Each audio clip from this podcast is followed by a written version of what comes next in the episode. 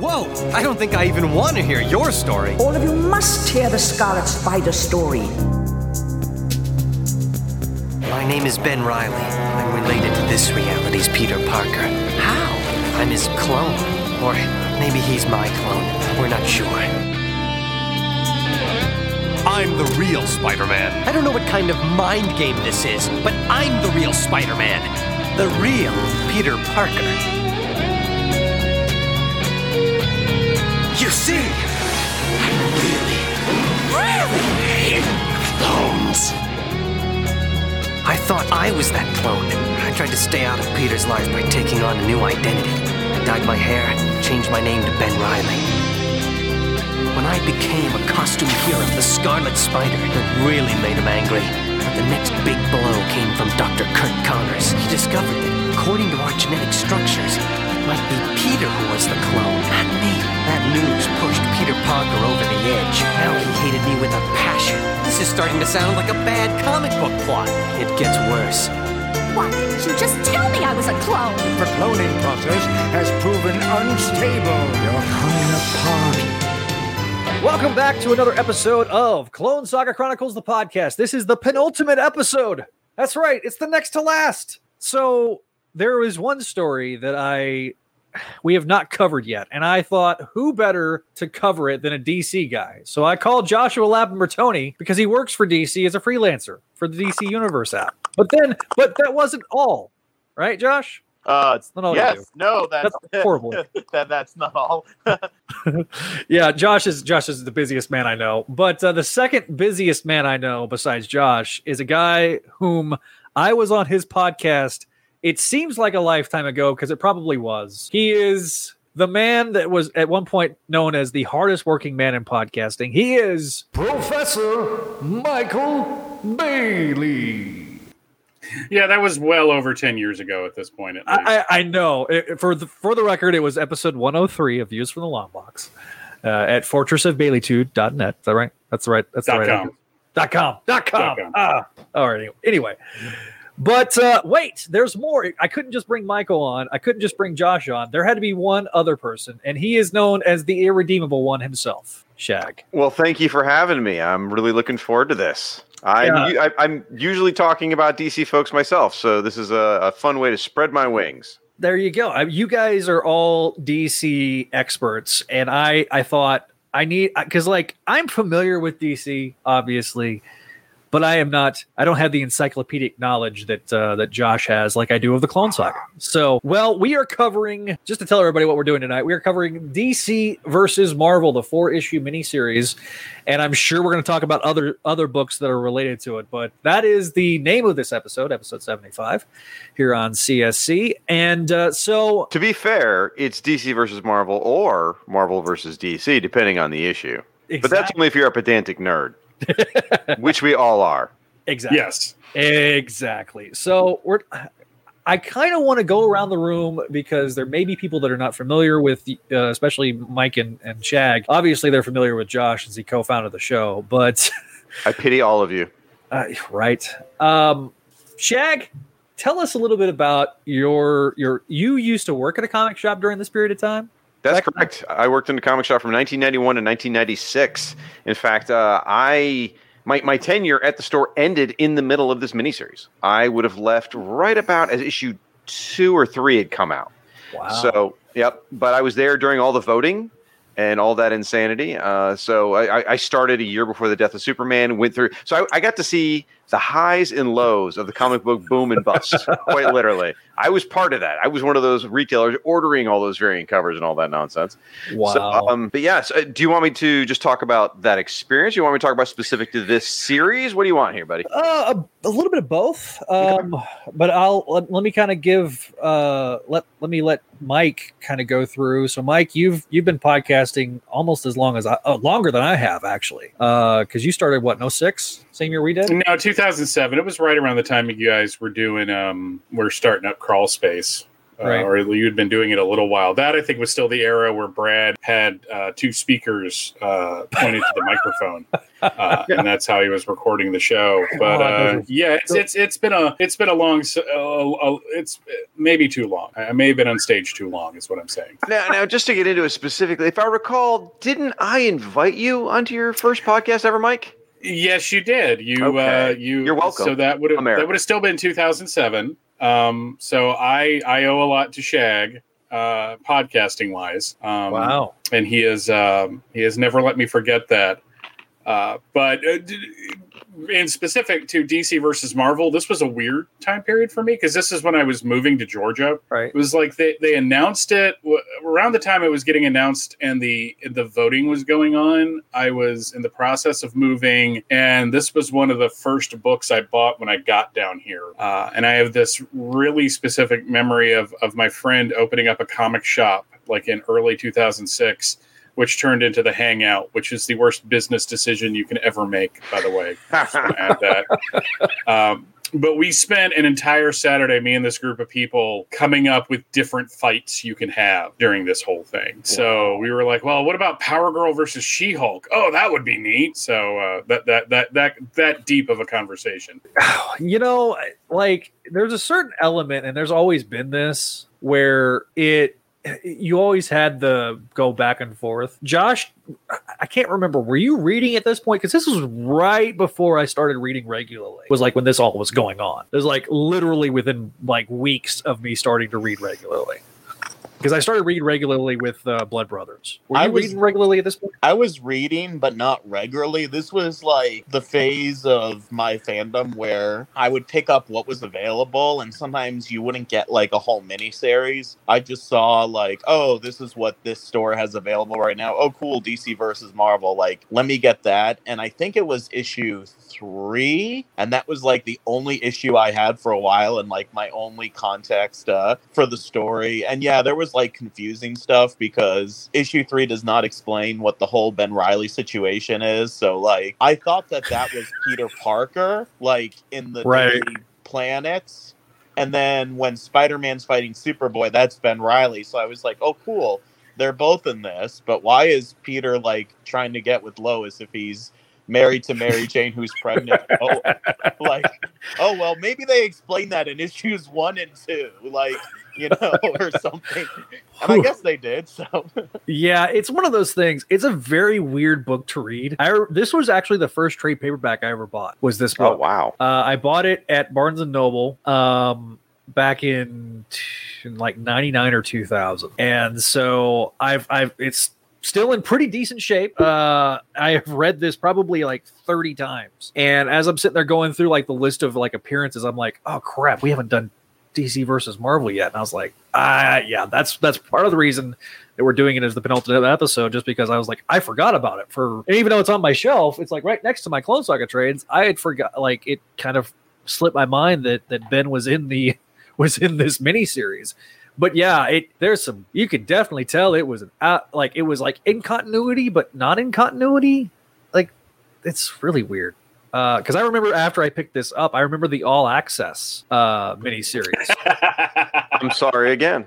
Uh, I liked it, man, but I there was two of those. I, I, I might add. They they Yeah. decided to do that twice.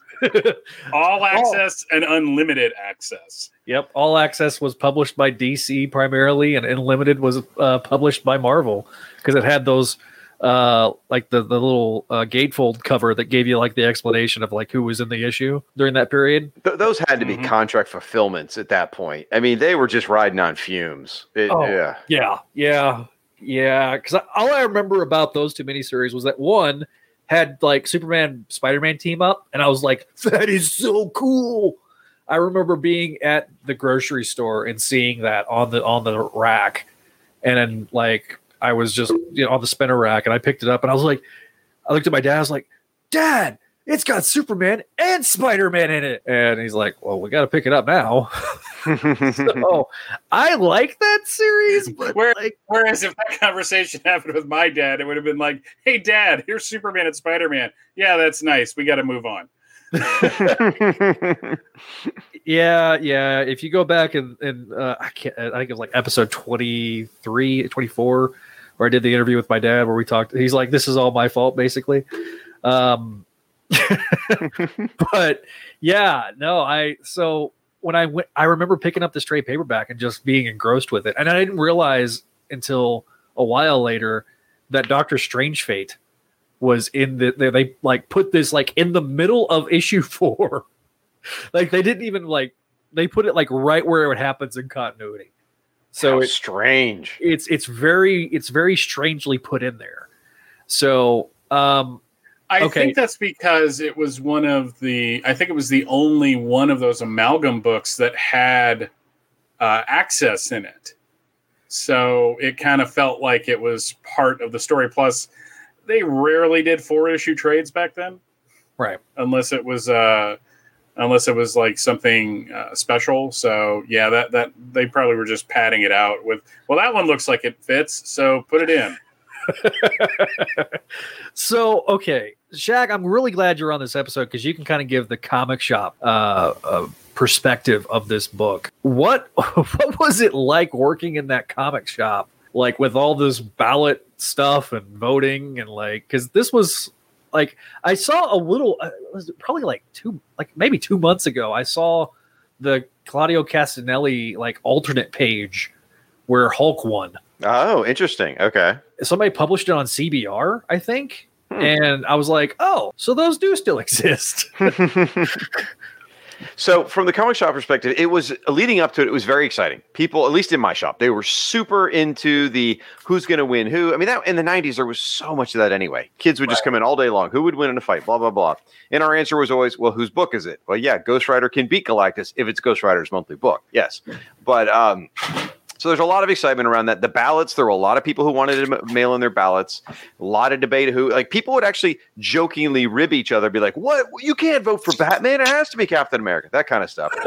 I, I do remember there was the guy who worked in the store next to us. He was the first guy I ever knew in real life that had a T1 internet line coming into his house. Okay, because this was really super rare back then. What we would just basically call nowadays, you know, high speed internet, whatever. Wired and this guy, he was so adamant that he wanted to stuff the ballot box. He was going to write some sort of program algorithm because you could do this by email, right? These eh, if you if you've seen the ad uh, that, that came in these things, you could vote for each character via uh, AOL email addresses. Yeah. and he he was fully planning. I don't know if he ever did or not. He was going to stuff the ballot boxes by writing some sort of algorithm that would just send thousands of emails to these and fill these mailboxes. And that's the kind of stuff people are thinking. It's like it's not that important, man. It's just it's just for fun. But uh, Yeah, when, when I this- saw the ad with the emails, like I wondered, I was like, okay, this can be like, how would they know? Because back then, like checking IP addresses or stuff like that. right, I was right. like, this is right for fraud. But then I remembered, oh wait, this is like the mid to late '90s when like the average person like. You know, got their internet address from a free America Online like CD-ROM, so it's not that like, you used that doubled as a coaster when you ran out of coasters at your house. that if is you had, like, correct. Mhm. One of my favorite Uh, gags from the Drew Carey show is like his boss, like, you know, trying to convince him to get it to like go back to work. He's like, all right, Drew, I'm going to have to pull out the big stops. And, you know, if, in addition to a 10% raise, I will give you, then he like pulls out 100 free hours of America Online. oh, and he's like. I got six of those in my garage. so but like, yeah, so- I was I was wondering if they can like fraud this, and I'm like, oh yeah, maybe like now, but back then, I don't think the average like person could have come up with multiple email addresses. Plus, the internet was so slow, like you would have had to have like devote a really lot of time to it. So if there was fraud, it was probably too small to make a difference. It, it also didn't matter. I mean, it's not, it's not like it's not like we're talking about today when fraud in voting is like a serious thing. This is to decide who wins in a fight between Wolverine and Lobo. I no, mean, like it's important. It's important. I mean, I mean, I could, it's like like every time so, like you guys are saying fraud, it's just like I just expect like the the, the, the election commission to start investigating things, and it, and it just turns out to be this one Deadpool pa- fan that voted twice, and that's all they found. oh gosh. So, so to go back to this, so everyone's very excited, right? Leading up to it. Then the first issue comes out, and we'll, I know we'll get into this, but like some of the art in the first issue is kind of hit and miss, and some of the action's a little hit and miss. And as you go further along in the series, some of the fights are real hit and miss. and I remember, uh, and again, if I if I should save this for later, I can. But I just remember like a lot of fan outrage about the Aquaman and Namor fight, and a lot of fan Mhm. outrage about the Wolverine Lobo fight. Specifically, Mhm. well, not necessarily who won, but the way that it all takes place just behind a bar. You never see the fight, and that's what they were so ticked about. They wanted to see the gore. They wanted to be extreme. You know, they wa- I wanted to see Wolverine gut Lobo like a fish. Right, exactly. So they were upset they didn't get that.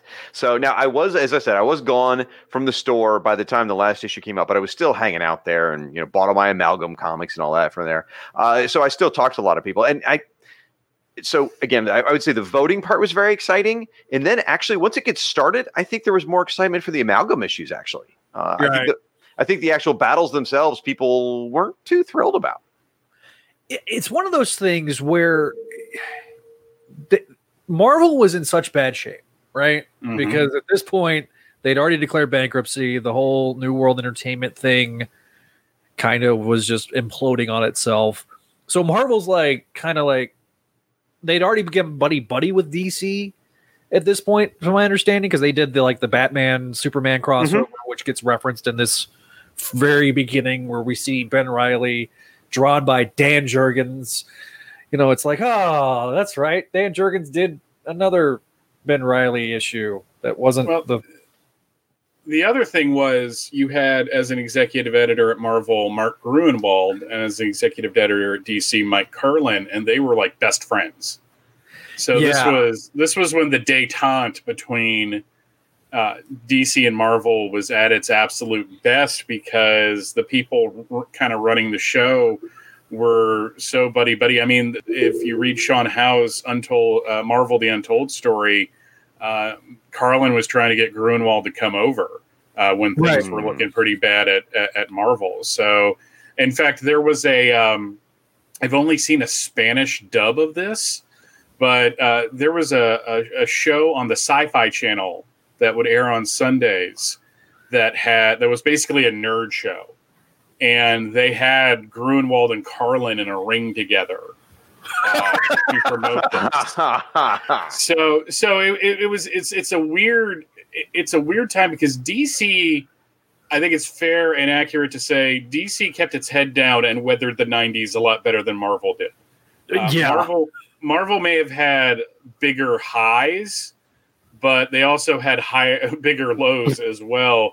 Whereas DC from like 94 to 96 was like, okay, we're going to try this 90s thing. And then after Kingdom Come, everybody woke up and there was like this hangover period. And then it's like, nope, we're just going to focus on writers and having a really cool stories. Everything's going to still look like the 90s, but you're going to actually be able to read these books. Whereas Maggot becomes a major character in the X Men books.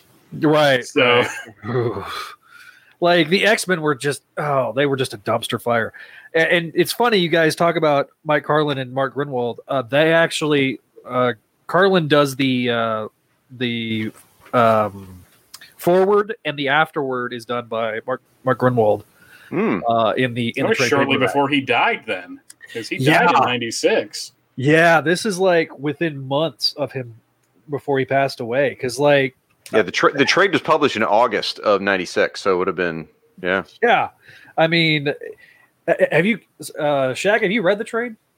You know, no, I, I've read. No, I have not. I've read the individual issues, and there are text pieces from them in there. I don't know if they're the same pieces or not, but uh, I've read those, but not the trade. No. Yeah, so I um yeah, the trade is really nice because it has like the who's who plus it also like it, it gives you like the stats of each individual character.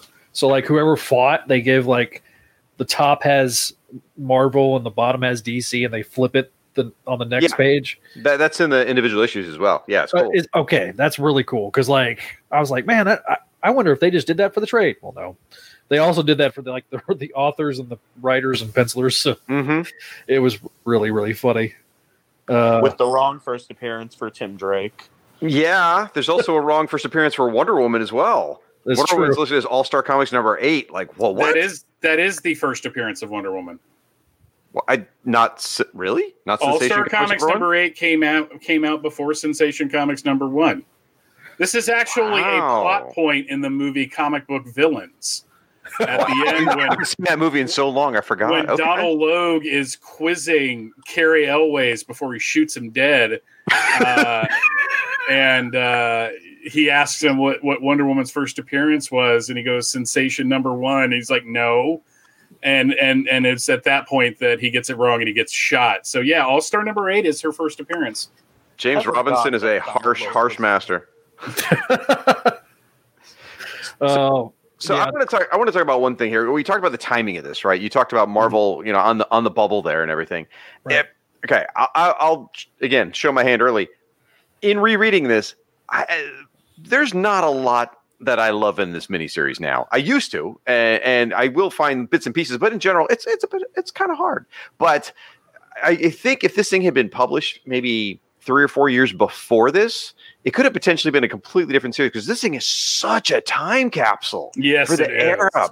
Superman with the long hair, Aquaman with the hook, you know, uh, uh, Superboy in general. He's only a few years old at this point. Lobo being such a major force. Wolverine with the bone claws. Ben Reilly, Spider Man, Thor in that. Uh, that particular outfit he was wearing. I mean, there's so much that's just so nichey to this exact time frame that if Yes. they'd gone back to say maybe maybe what 91 or 90 even 92 right before superman died i think they could have got more iconic versions of almost everyone and it would have been a little Mhm. more timeless Yeah, yeah. I mean, uh, I mean, because you got Professor Hulk versus Right. Superman. You got, you know, but long yeah, superman long hair. Well- I wasn't gonna say I wasn't gonna say mullet because I I, know I, how, I- I wasn't going to get offended by it because I'm an adult now. Um, now Wow. now it only took ten years. There, there, yeah, Bailey. but it, that's- it, well, that and some therapy um, and all that. I, I, I, I- I've learned to love myself finally. But uh, this was right at the end of the Professor Hulk, though, because it, it, it's really funny looking at this. Like you see, you see Lois and Clark engaged, but while this series this series was being published, they broke up. right. Uh, oh yeah to- that's right whi- which I I'm I'm about to freaking lose my mind over over on From Crisis to Crisis because we're covering those books now. It's really weird because we're covering this stuff too in our in our elsewhere segments. So the timing of this recording was uh was actually really good. But Professor Hulk was about to end because I think it was called Ghosts of the Future, where Matt Talbot shows up yeah. and just undoes everything and that leads into heroes reborn which this kind of leads into when you look at the timing of it so it's like this is the last this is a time capsule of the last time anything made sense in the marvel universe Aw. in the 90s okay. Well, that, that like scene when I, when I got to the page and it's like Betty is like, "Oh, Hulk, my husband, I love you so much," and I'm like, "Yeah, this is this is very much a time capsule because like I know she dies, and then even like when she comes back, like we've never kind of like gotten back to this relationship between the two of them because she's Red She-Hulk and she hates him. At least as of a few years ago, I have no clue what's going on now. i don't think anybody does Yeah, it, it, you're right though. It's such a like, but this is so weird to me because Wolverine has the bone claws, but shouldn't he be like more savage? Like, like well, look Jurgens. at the hair i mean that is the most gonna say, savage it's- wolverine depends on the artist uh, on who's drawing which page to see wolverine's hair you're exactly right mike he beat me to it Yeah, like okay, so this was Claudio Castanelli's like first big like break into comics. My understanding is like this is his first like major event thing. So you bring in Dan Jurgens, who's you know drawn. Obviously, he was drawing Spider Man around the time that this came out, Mhm. And done obviously DC. But like, do you kind of feel that it would have been better served with a more experienced artist? Because I remember he came in and did like a fill-in issue for for Peter Parker Spider Man for Romita, which was like one of the rare times Romita didn't draw that that book after the Clone Saga. I, but the weird thing is, is that his style was very much of that era. So Right. it, it, it, I don't think it's really a more experienced artist because, yeah, his anatomy is 16 different types of crazy. He looked at Mike Deodato and went, "Oh, I could do more than that." Yeah. um, and, and it's kind of weird because you, you you have that, and then you have Jurgens, who has such the more traditional style. Right. Uh, so it's just like you know, you, you look at Jurgens Spider-Man because he, I mean, uh, Sensational. It's had to be right around the time Sensational came out. yes. Uh, yes. I, he trying. for, like six issues and then got pissed off and left. Reason, but still, Yeah, yeah. Well, I uh, I was trying to look up on via via Mike's Amazing World the actual publication dates. Couldn't find it. So don't know if I'm just doing it wrong, but uh, yeah, Pub- I, Publication dates for this series or the Spider-Man Yes. books? yeah for this series. Yeah, so issue one comes out um, December 14th, 1995. Then the next one's January 18th, 1996. Then February 22nd, 96. And then March 7th, 96. Well, I'm glad you had that because I could not. I was trying to find because like uh, it's called being prepared, but don't worry about it. No, no, you're right though. when you're talking about when this was being published because Sensational One, uh, Sensational Zero came out. Uh, the on sale price for Sensational Zero is November 9th of 1995. Cover date of 96, January 96, and so we're literally right around the time the next month of, of Sensational One. So Jurgens is like right in the throes of doing Sensational and launching Sensational. So you're right. It's very much in that same exact era. Well, I'll even go as far to say I wonder if Jurgens was drawing something else at the same time, maybe one of those books, because I don't feel like Jurgens. I don't feel like this is Jurgens' best work. I feel No. like I feel like some of it's very rushed. Um, even though this other guy, um, oh, I got to get back to his name. What was it? Ca- Castelli. Castanelli. Yeah. I actually, even though you're right, Mike, his anatomy is way out of whack, especially with women. I mean, it's crazy. My name's irredeemable, and even I'm like, whoa, that's not right. But anyway, um, so even like I actually kind of like some of his work, the the other guy better than Jurgens because I just feel like it's a little more dynamic. Jurgens stuff looks very stale, very now static, and Yeah. some of this other guy's stuff looks like like a lot of mo- motion, a lot of angles, and things like that.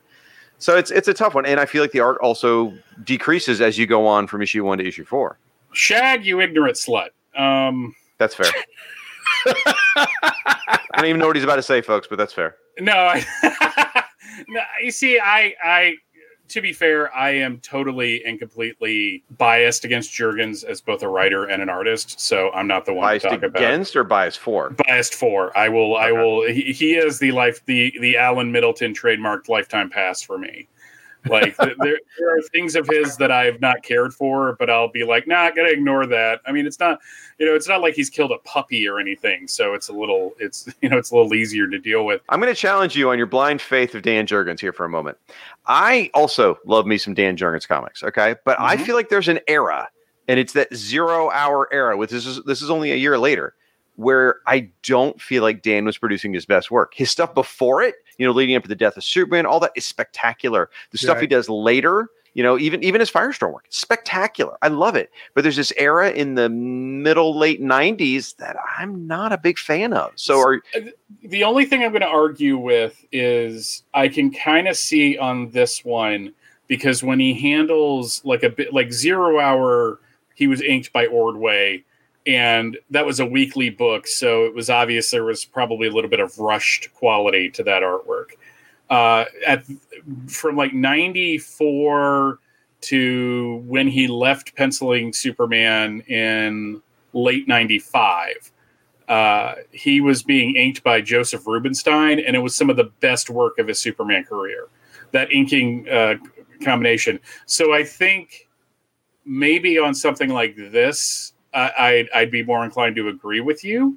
Uh, but on other area, but on other books, his artwork was at the height of its game. I mean, his sensational Spider-Man work is fantastic. Yeah. Well, and So- sensational. Sensational. Yeah. Sorry. uh, y- y- well, Josef Rubinstein actually did the uh, inks in this particular book, so it does feel very much like uh, that Death of Superman era uh, of of Jurgens. But Uh, that would have been Brett breeding, but that's okay. See, this is why I have you on because you guys are the experts. uh, but I but I will say this: the the the the Claudio artwork does feel more '90s than the Jurgens artwork does. very, very much. so. Like, in terms of judging it by its time period, it's like his is more appropriate. It's just his anatomy sometimes was like Superboy's upper. Like he's got to stop skipping leg day. He is just like, my God in heaven. yeah, Well, you don't need leg day when you have tactile telekinesis. and he will tell true. you about that tactile telekinesis. That that there was actually like um you know a legal like reason that like every single time Superboy was in a scene, they have to mention tactile telekinesis before it switches to the same scene, and that was um a legal clause that expired in two thousand and two. Not really, but that's just about as plausible as like you had me going for a minute there. I, I thought I thought when you were at DC, you were like going through their legal documents. No, because I'll this, I'll, this I'll makes so say much sense. like like for example, like his Captain Marvel Thor fight is amazing. It's probably Yeah. the strongest bit of artwork of his in the entire series. They both look really good. That the that Thor outfit is a train wreck, though. Oh, Good it Lord is in so heaven. bad. Sadly, I loved it at the time. I was totally into it. Yeah, were you disappointed that there were not more leather jackets in this shag? I hate you so much. Oh. Actually, uh, Ben Reilly's wearing a leather jacket, so that works. Well, Yeah, that is that's true. That is. No, he's Peter Parker, sir. That's his professional name. That is Oh. so confusing. God, that is okay. So At some point, you should probably take back control of your shows Zach. Yeah, exa- well, you know, this is this is what I expected when I was like, oh, I'm going to bring in Shag and Mike. It's going to be great, uh, and it is. It's been great. Uh, I guess I should kind of briefly go through and do a recap of like Mhm. the first issue. Um, so this is uh, written by Ron Marz and Peter David. Uh, Dan Jurgens and uh, Claudio Castellini did the artwork. So our book opens with Ben Reilly as Spider Man swinging through New York City when all of a sudden his spider sense goes off because it's too peaceful of a night for something not to happen. A bum with a giant box with nothing but glowing light uh, starts like phasing in and out. He gets hit with the with the beam of light, but not before some random dude starts walking down the alley with uh meeting up with the bum. He's like, "It's starting, but at least you're here. It's all coming together, boy. I need your help." The retcon of this later is does makes no god sense. Anyway, we then cut to it raining. I, I just like that you give him the same voice you give uh, Peter Porker, the Spectacular Spider Ham. well, you know, I mean, eh, it, it fit. I, I, I, it fit. So we then cut to the fact that it's raining, and uh, where is he at? But he runs into the Joker. The Joker then remarks that he had apparently that Spider Man's apparently changed tailor since they last tangoed. But uh, Joker then also remarks that he is in fact in Gotham City. that was me at a bad attempt at trying to be Mark Hamill for a second. So, needless to say, uh, Joker leaves his card. We then cut to Westchester, where the X Men are fighting the Juggernaut, and then the Juggernaut glows and mysteriously punches a wall. It happens to be the Daily Planet. It's a bad day for Juggy as he encounters Superman. Meanwhile, back in Manhattan, it seems that uh, the bum has has taped up the box with duct tape, and I, I'm assuming it's all duct tape. But needless to say, duct tape can't handle this this box of uh, of stuff. As uh, Captain America gets zapped, and Wonder Woman gets zapped, and everybody's getting zapped, including Professor Hulk, who is like Hulk smash, which you know terrifies Betty, and uh, you know she's like, "Don't you joke about that." that was me using Betty Brant's voice for Betty Banner, which kind of fit. We then cut to that scene. we then cut to that scene that uh, that that Mike and Shag were talking about, where uh, Superboy really needs a leg day.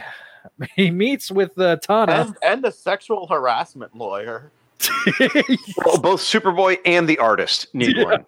yeah, this is yeah. So like Superboy's got two bikini clad women. Uh, he's in Hawaii, and then she's like, "I can't leave you alone for even a second. So she's like, "I would wish you would just disappear," but guess what? he actually did, in fact, disappear. Then cut to deep space where we have Lobo, who suddenly gets uh, Shortly transported before away. Tana Moon was hospitalized for severe back pain. exactly. Every woman in that scene is going to the hospital for that. Yeah, it's it's like it's like what if the DC universe was was uh, populated with by nothing but Playboy bunnies of circa 1990. We then cut back to Westchester. Also, Westchester. Tana Moon is a professional like broadcast journalist, so I don't know why she's walking around like naked. in a, in a bikini. She's also a legal adult dating a 16 year old, but apparently that's okay. hey, to be fair, he's legally two years old. That I like. I like how that was your finishing move. Forget pulling someone's spine out. That's how you win, right there. Finish him. He's two years old. Oh man, oh this has been great so far. Oh my god. Uh, we cut back to Westchester where uh, Savage Wolverine just shows back up for random reasons. They're like they're like trying to figure out a scientific explanation, and then basically all Beastie can come up with is like they just disappeared. But then Gambit and Storm and Wolverine they all disappear because this seems like it's the '90s show all over again. We we then get to the disappearances of Green Lantern, Elektra, Elect what Elektra, Flash, Thor, Aquaman, Silver Surfer, Captain Marvel, because we can call him Captain Marvel back then, Submariner, Quicksilver, Catwoman. Meanwhile, uh, looks like we cut back to the Batcave where Batman's about to throw a batarang uh, into Bullseye. That's right, Bullseye shows up at the at the at the Batcave, and after Batman throws his batarang, well, Bullseye catches it, throws it right back at him. Batman gets punched, punches Batman punches Bullseye in the face, and Bullseye then remarks as he's being knocked out, "You hit harder than Daredevil." Uh, after after Robin disappears, Jokes on you. Uh, the same guy played me and Daredevil. Ooh. And and and and Colin Farrell is playing the Penguin. That's true. Oh, Oh, that's true. Colin Farrell playing the Penguin and Bullseye. So after Wa- Robin disappears and then reappears into Jubilee's bedroom, which gets her all excited, we then uh, cut back to Metropolis, where Four Freedoms Plaza is right next door to the Daily Planet. Because, yeah. And then J. Jonah Jameson talks about how he's now the editor in chief of the Daily Planet. So that's that's a thing. Uh, a brief montage of fights occurs with the Absorbing Man versus Steel, the good Green Goblin versus Green Lantern, Bane versus Captain America, Daredevil versus the Riddler, uh, Batman versus Venom, which I'm surprised they didn't make that into a four issue miniseries, Captain Marvel versus Doctor Doom, Deathstroke versus Punisher, Ghost Rider versus. I don't know who Ghost Rider is fighting. I don't know who that is. that is Etrigan the Demon. That's again the demon. Thanks. See, this is why. This is why I have you guys here. We have Firestorm and uh Martian Manhunter versus the Thing and the Human Torch. Uh meanwhile, some who's that? Who's that with? That is uh, Jack Knight Starman hanging with Doctor Mhm. Strange. Oh. Absolutely no reason for those two to be together other than they look look cool and both wear goggly kind of glasses at this pe- point Yeah, that story. was a Mhm. weird pair up. Yeah, like like I could see why you know Angel and and Hawkman are together, or She Hulk and Supergirl, or yeah, Super it, it would be Supergirl. Um, By the way, I just want to interject real quick since we're on these pages. I think these pages look great. I think these two pages, like the montage shots by this artist, whose name I still can't remember, are his best pages in the book. I think they look great. Yeah, yeah, they're really good. Uh, it it makes me want to read like miniseries of these like particular team ups. It makes you wish that we would they would have had more issues. Uh, you got Annihilus versus Superman. Meanwhile, Peter Parker is fighting Man Bat, and then we get introduced to Peter Parker, the professional name of Ben Reilly, because reasons. Because who also happens to be sporting his classic brown haired like outfit. I don't understand this scene at all. Yes, you do. No, I don't. It is I- to sell comics to kids. That's why. I feel like this is like because this was the plan for the Clone Saga at one point was that like Peter and Mary Jane would disappear and Ben Reilly would start calling himself Peter Parker and it would be like that episode of Simpsons where Fat Tony dies and he's replaced by Fit Tony, but then Fit Tony gets fat and he becomes the new Fat Tony and we like just pretend that like it never happened. Like that. Or the movie Beerfest. Am I the only one that's seen Beerfest? Okay, there you go. Never mind then. apparently, Yeah, I've seen Beer. One of the one of the main character dies, and his twin brother shows up and wants to be called him for the end of the film. yeah, it is. Dude, I bought that on Blu-ray when Hastings was going out of business because yeah, because I am that guy. or or when Jimmy Olsen dies on Smallville, and then Chloe says, "You must be Jimmy's little brother, Jimmy." Here's his camera. One day you'll grow up to be Jimmy Olsen. And he then that dude the played finale. Jimmy Olsen in the final episode for like 30 seconds when they Oh were in my the future. So yeah. Yeah, Um, yeah, so so what the the one note I had on on the Superman versus Annihilus fight is I don't think there is a single FF villain that wouldn't also make a great Superman villain. right. Uh, I just I just think that, that their their villain sets are, are just Annihilus versus Superman makes sense to me. The chick with the More so than- radioactive, ma- the, the chick with the radioactive makeup, she'd be a good Superman villain. Yeah, why not? Okay. What are you talking about? yeah, Medusa too. Yeah, the frightful four. I'm I'm, I'm down with that. I just Yeah. am confused why Spider Man's fighting Man Bat. That, Yeah, that makes no sense to me. It, well, in, in fairness, Spider-Man had a man bat villain in Untold Tales of Spider-Man Yep, called Batwing. Batwing. Yeah, Batwing. Yeah, or Bat Bat. No, I think it was Bat. Yeah, maybe it was Batwing or Bat Thing, something like that. Yeah. it was Yeah. all played off uh, World Weekly News Bat Boy, wasn't it? yeah, Yeah. um, but but anyway, yeah, like the plan was, and like the Clone Saga plan kept on changing. That like at one point, like this is what Ben Reilly was going to do. He was going to like become Peter Parker, and just kind of reclaim that life. And then like there would just be another Peter Parker and Mary Jane Watson like somewhere else in like the world, and like nobody would comment on it. Mm-hmm. Um, and I, I wonder if like maybe during the planning stages of this, they said, "Yeah, this is what's going to happen to Spider-Man," so they wrote it that way. right. But Right. then, like by the time that this issue was on the stands, they weren't doing that because I also know that the ending of the Clone Saga changed and it was done a million times. But yes, like this was really confusing. Also, the fact that like Ben Reilly was not a photographer; he was like. He was a coffee. He was he he worked at the new coffee. Be- I mean, daily grind. Yeah, which which they say in the back pages that he was a waiter. I'm like, that's not entirely incorrect, but that's not Right. entirely accurate either. So yeah, th- this was like a weird way to try and make him the more recognizable Peter Parker. And, Yeah, and if, he's, if he's saying that my I'm Ben Reilly, my professional name is Peter Parker, shouldn't like other people like J. Jonah Jameson be like, okay, what the fuck? you look exactly like the kid with that name.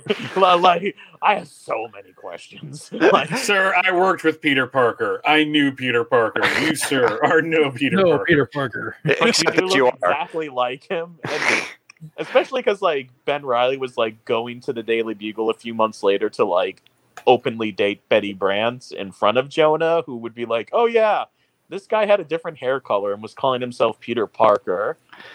Well, it, it's interesting in a series that really tried to fit so much continuity in. I really feel like this this is probably less about trying to make the Clone Saga work and trying to give the the layperson at home a Spider-Man they can recognize. I really think that's what this was.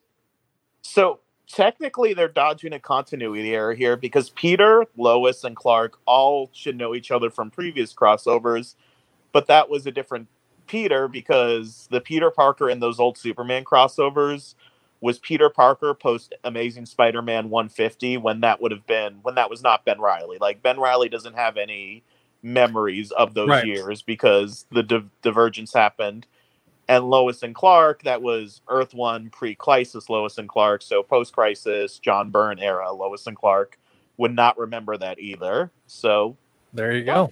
yeah, I was saying something I about feel a like at this point- earlier. Uh, yeah, I, I feel like at this point, uh, what's his name? Darth Helmet should look at the, the audience and go, "Y'all got that?" Yep, yep. And we only got two more pages or three more pages left uh, of this of the first issue. So we have a brief appearance by the Spectre, not played by Oliver Queen. And then we on the uh, next page we have the Living Tribunal, and they start thinking the same thing that they feel that something is terribly wrong. And there's these two brothers who are touching, who are trying not to touch fingers. To be continued in round two. Look out for the Transformers. Transformers, robots in disguise. It's just boxes Ah. hitting boxes. it's like it's like two it's like two overgrown rock'em sock'em robots about to touch each other. The co- with the colorations, it really does look like it. But thank you for the boxes Yeah. reference, Mike. That's a reference to Yeah. my podcast network. So thank you. That's what I'm here for to to make references that aren't mine.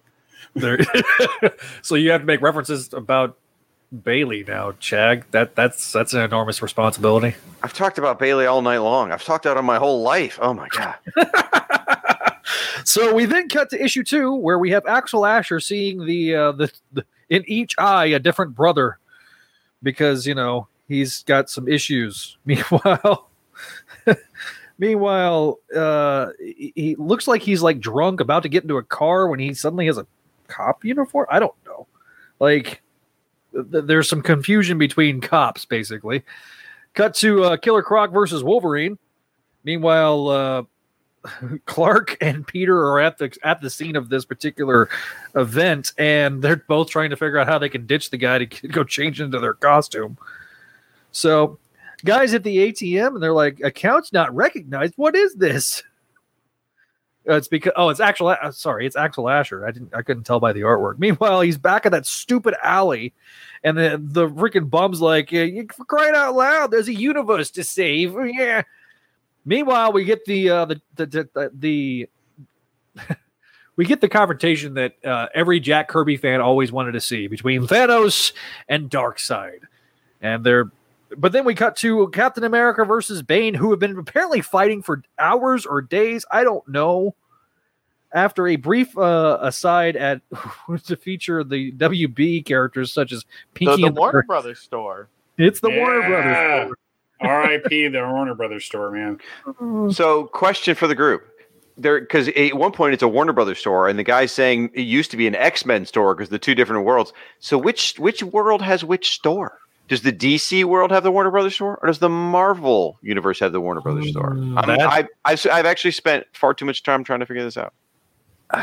You know, I'm just trying to figure out how Wolverine was able to steal the Batmobile. Uh, In So- fairness, the security of the Batmobile sucks because a 12 year old boy was able to jack its tires. Yep. Meanwhile, And you you use the correct terminology. Thank you. It's actually Yeah, it it's was boost. boosted. Boost. Yeah, it's boosted boosted tires. his tires. Yeah. boosted, Right. boosted his tires. Excuse Meanwhile- me if I'm not up on my criminal terminology. Says the guy who works for DC Comics. Oh no! No. Whoa! Whoa! Joey Lawrence showed up. Whoa. Whoa! Dur- during the next crisis, I'm I'm going back in time and like removing that Firestorm shout out video from continuity. Fair enough. Uh, actually, I take that, but like as that was coming out of my mouth, I was like, that is not only mean, but that is an essential continuity story. So after uh after the bre- after Bane tries to do what he did to, to- tries to do Captain America what he did to Batman, the the uh, Captain America's mighty shield comes and hits him right in the back of the head. Like he should be dead by this point. Meanwhile, Batman's been tracking the Not Lizard. I say the Not Lizard because it turns out it was just uh, like a half man, half lizard hybrid thing that Curt Connors cooked up. You'll learn that later on, kids, in about six months. Meanwhile, uh, the box is not being able to contain the Living Tribunal and, and the Spectre are like, it's too late. Yeah, this goes right into what Bailey, Bailey was just talking about. So Wolverine and Gambit steal the Batmobile. Uh, meanwhile, Jubilee is making googly eyes at Robin, and then all of a sudden, this big giant light hits, and then these brothers get surrounded by the floating heads of guilt of people like Doctor Doom, Aquaman, Hawkman, Spider Man, Bane, the Hulk, who looks especially confused. I I remember like looking at all this, everybody's like kind of shocked, except for like people like you know. um He's got Forest Whitaker eye. God. but he's like, the, he looks the most confused. Like for some reason, Ben Grimm has no teeth. I don't know. why. like it's Old like man Ben Grimm. it's like old man Ben Grimm. Spider-Man Like- looks the same as he always does. Yeah, Spidey is just like is, is looking in the general direction. It, and that I gotta say that Batman face is used many times in this issue. That is like a patented George Perez Crisis on Infinite Earths Batman shock face when he sees Barry Allen. Back me Yeah. up, Mike. Yep, no, I'll, I'll agree with that completely. Uh, so basically, we get this the, we get this exposition as to the two brothers, and they were you know born at the same time. And the in one hand you have in the red hand you have all the Marvel characters, and in the blue hand you have all the DC characters, and they will fight in a battle to the death. That's right. Meanwhile, back at the alley, because the worst alley in the world, it looks like that the bum Thomas has and Martha Wayne beg to fucking differ. Oh, God. well, this could be Marvel's equivalent of Crime Alley, actually, for all we know. Oh man. That was that was brutal, dude. That was savage. the worst alley in the Marvel universe. Uh, so apparently they've gotten the box taped back up. Meanwhile, we get the first fight, which is between uh, Thor and Captain Marvel. And then so they do what they what what gods do in the very beginning of things. They just get on their knees and pray. to themselves. Yeah, despite the fact that I've never seen Captain Marvel do that ever outside of this series. I feel so bad for Captain Marvel. He's like, why do I have to fight for the universe that destroyed my universe like years ago? like, like my entire line of comics don't exist because of these assholes. Now I have to fight for their survival. Like, That's true. That's very true. So we we get the beginnings. We get some like tit for tat verbally between Thanos and and Darkseid. Meanwhile, we no, cut to we get Darkseid owning Thanos here. Thank So- you. Okay. That's that's fair because basically Darkseid's you pale imitation of me. Now, Which is exactly now, there's, a lot, there's a lot of meta in this series because that is exactly correct. That, that that's very correct. Meanwhile, ironically, though, when Darkseid does appear on a, on the big screen, there is going to be a large contingent of the audience going, "He's just like Thanos." Wait till they introduce Mongul oh, because that's just a Xerox of a Xerox of a Xerox. Hey, Mongal is going to be in Suicide Squad. I so- know. My God. mm, Sorry. Tangent. Go. No. No, that's a different. That's a different event. God. So we got Lois Lane about to be like kidnapped or worse by a bunch of scarecrow men when Peter Marvel Parker- Scarecrow and DC Scarecrow. Oh, okay, yeah. and I- I'm pretty sure they got the word balloons swapped because DC Scarecrow doesn't know who Lois Lane is, but Marvel's mm-hmm. does. Yeah. Yeah. yeah, that doesn't work. Pedantic nerds. Sorry. Pedantic Nerds, no. So like Peter Parker saves Lois Lane's life. Meanwhile, Superman's flying by. He's like, "Well, looks like Lois has been attended to." Instead of like coming to see she's okay, you know, he's like, "I just wonder if I should be jealous." What? Ah, cutting I back to the ask my mermaid ex girlfriend who's living with me.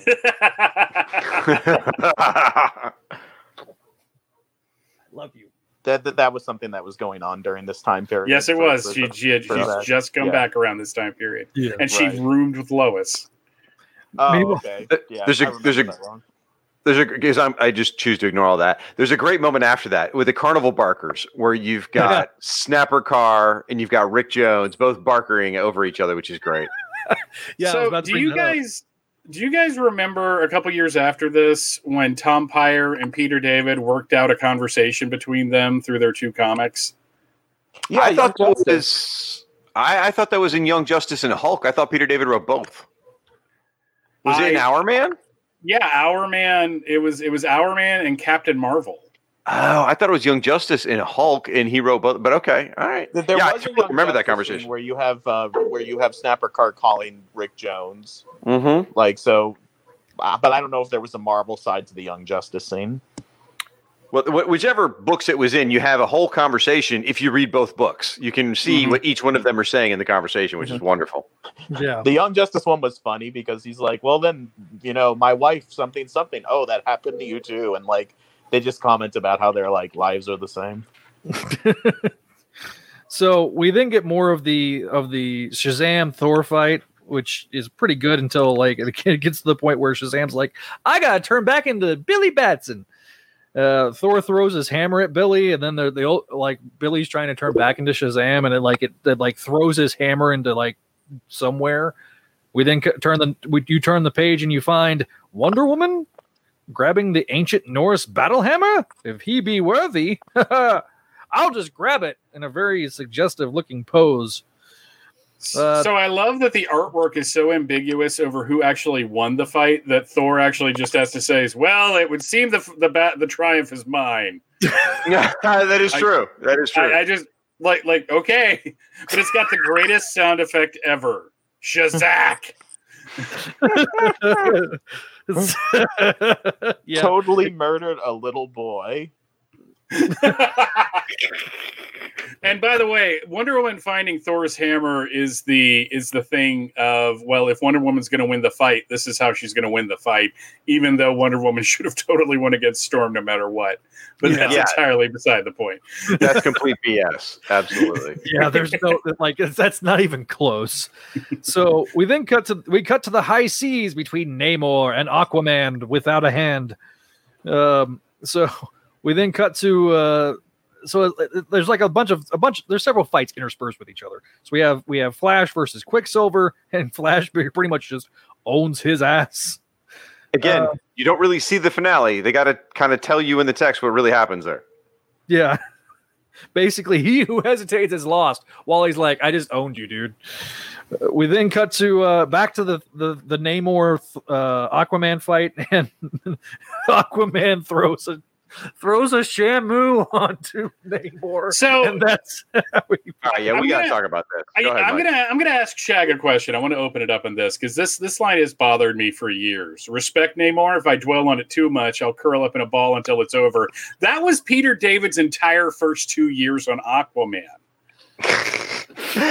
Uh, perhaps a bit. So, j- just for the audience's sake, just so you guys know, I've spent a uh, podcasting career building uh, a, a podcast network on the backs of Aquaman and Firestorm. So, I've got a little bit of, of love for the character here. Even as a, as- a huge fan of Aquaman, even I was bothered by this fight and the resolution. I like Aquaman's quip about cheating. I kind of, especially this era of Aquaman, I like that because he, he he would do that kind of thing. But just in general, it, it was a total punk move to win this way. Um, referring back to what you're saying, Mike, about dwelling up uh, is uh, curling up in a ball. I, I think that's probably more like the first four issues, maybe not the first two years. But you've read it more recently than me. He just Either has way, like a it- serious chip on his shoulder the entire time. Oh, absolutely, absolutely, and that's just the way he wanted to write. I think he was he. Well, I mean, Aquaman's always been a bit, bit of a dick, uh, especially starting like in the Bronze Age, and it just got worse and worse. And David accentuated it to the point where Namor and, and Aquaman, in some ways, were indistinguishable in the '90s from Mhm. their behavior. So I it was, and as I mentioned earlier, like in the in the stores, people were really ticked off about the resolution of this fight. Not necessarily because Aquaman won, but just the way it all happened and went down. I mean, he just throws a whale onto freaking Namor. In fair, cheated? in fairness, one of the most iconic images of Aquaman in the Golden Age is throwing polar bears. That is true. only only in the era of memes, but that is true. Um, oh, I had to man. get special permission to like use that image in an article because like there's certain images that like we can use and can't, and I was able to get approval for that one. So that, that That's was awesome. fun. I, I, That, I- that must had have to- been the worst approval that that guy had to approve that day. Like, like either he- he or she was just like, "This is what I'm doing and in the middle of a pandemic. I'm approving whether or not a Oh polar no! This, bear this was like a, this was like during the the like the when the movie was coming out or something. oh, okay. I just love that that's somebody's job. They have to do, you know.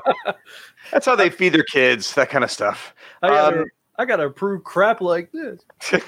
so, uh, but at the end of the day, you look at this and go, okay, yes, Aquaman won because A, Peter David wrote this issue, uh, and B, it, it had to be snarky again because it was Peter David's title. So, Right.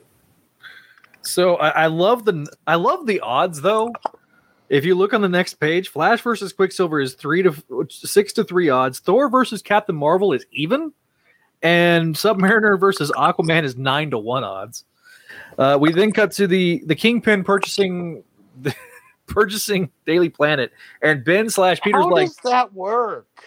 I I I, I don't understand. like, don't does money like when you like switch universes? Like, do your holdings go with you? Like, how do the legalities of it work?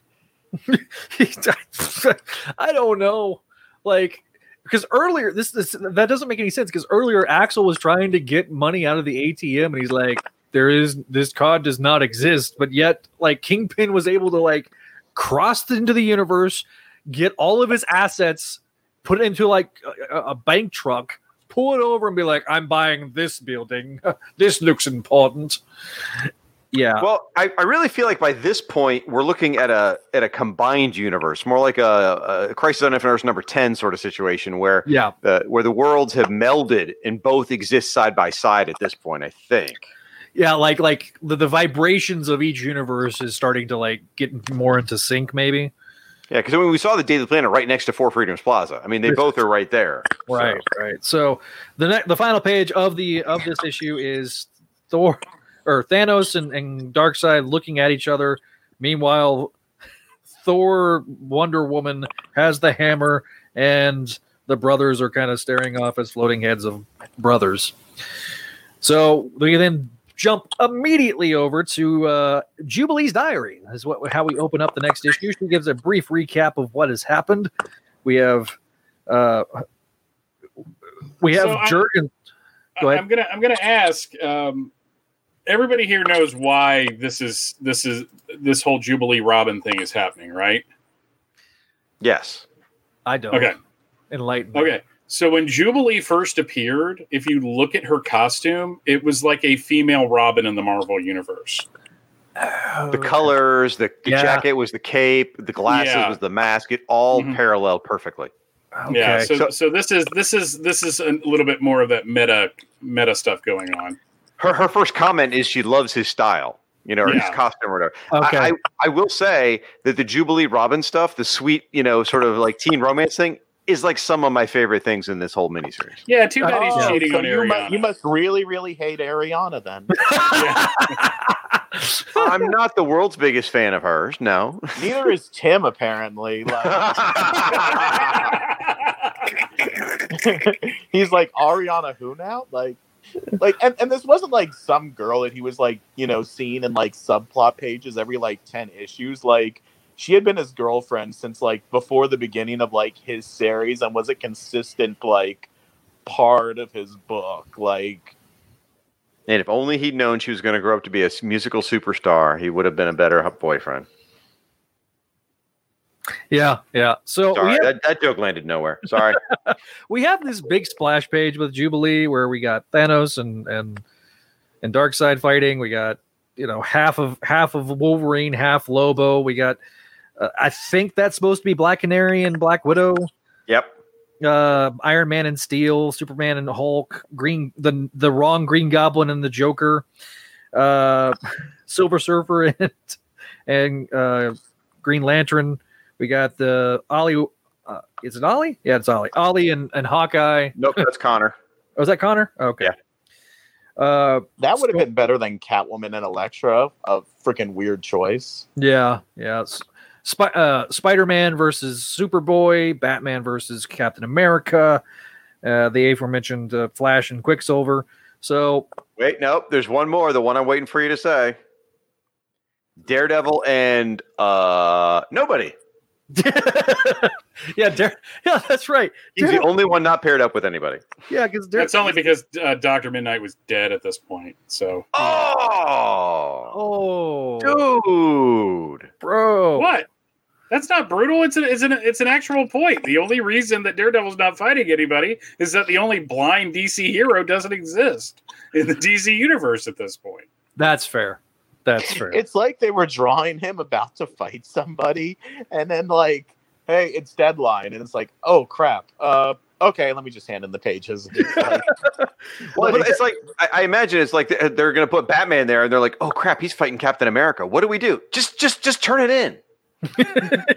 Actually, what would have been better is him fighting Nightwing, considering McDaniel would go on to draw both characters. So, Mm, that's Yeah. true. Would have been nice. This is fair. Meanwhile, the next page is basically you lining up your action figures, starting from Captain America, all the way putting them around like like I do on my Marvel Legends shelf. We get a brief recap of what was already going on. We cut also over to Bib uh, Bibbo's from uh, Superman Superman titles, his Toad board.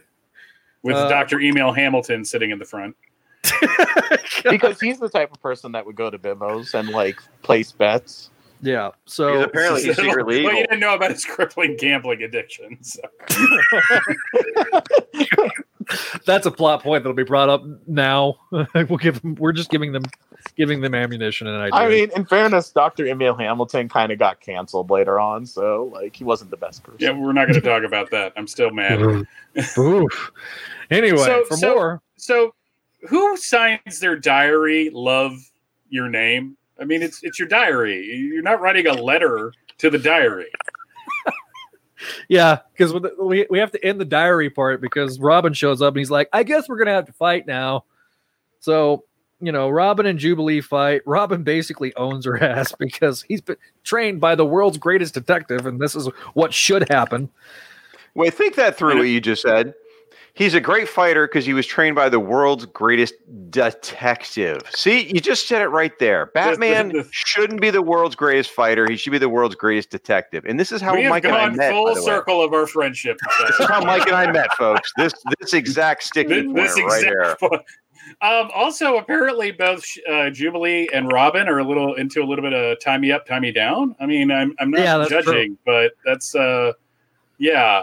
Are, are you planning on untying me? Well, since you put it that way, I think everybody needs an adult.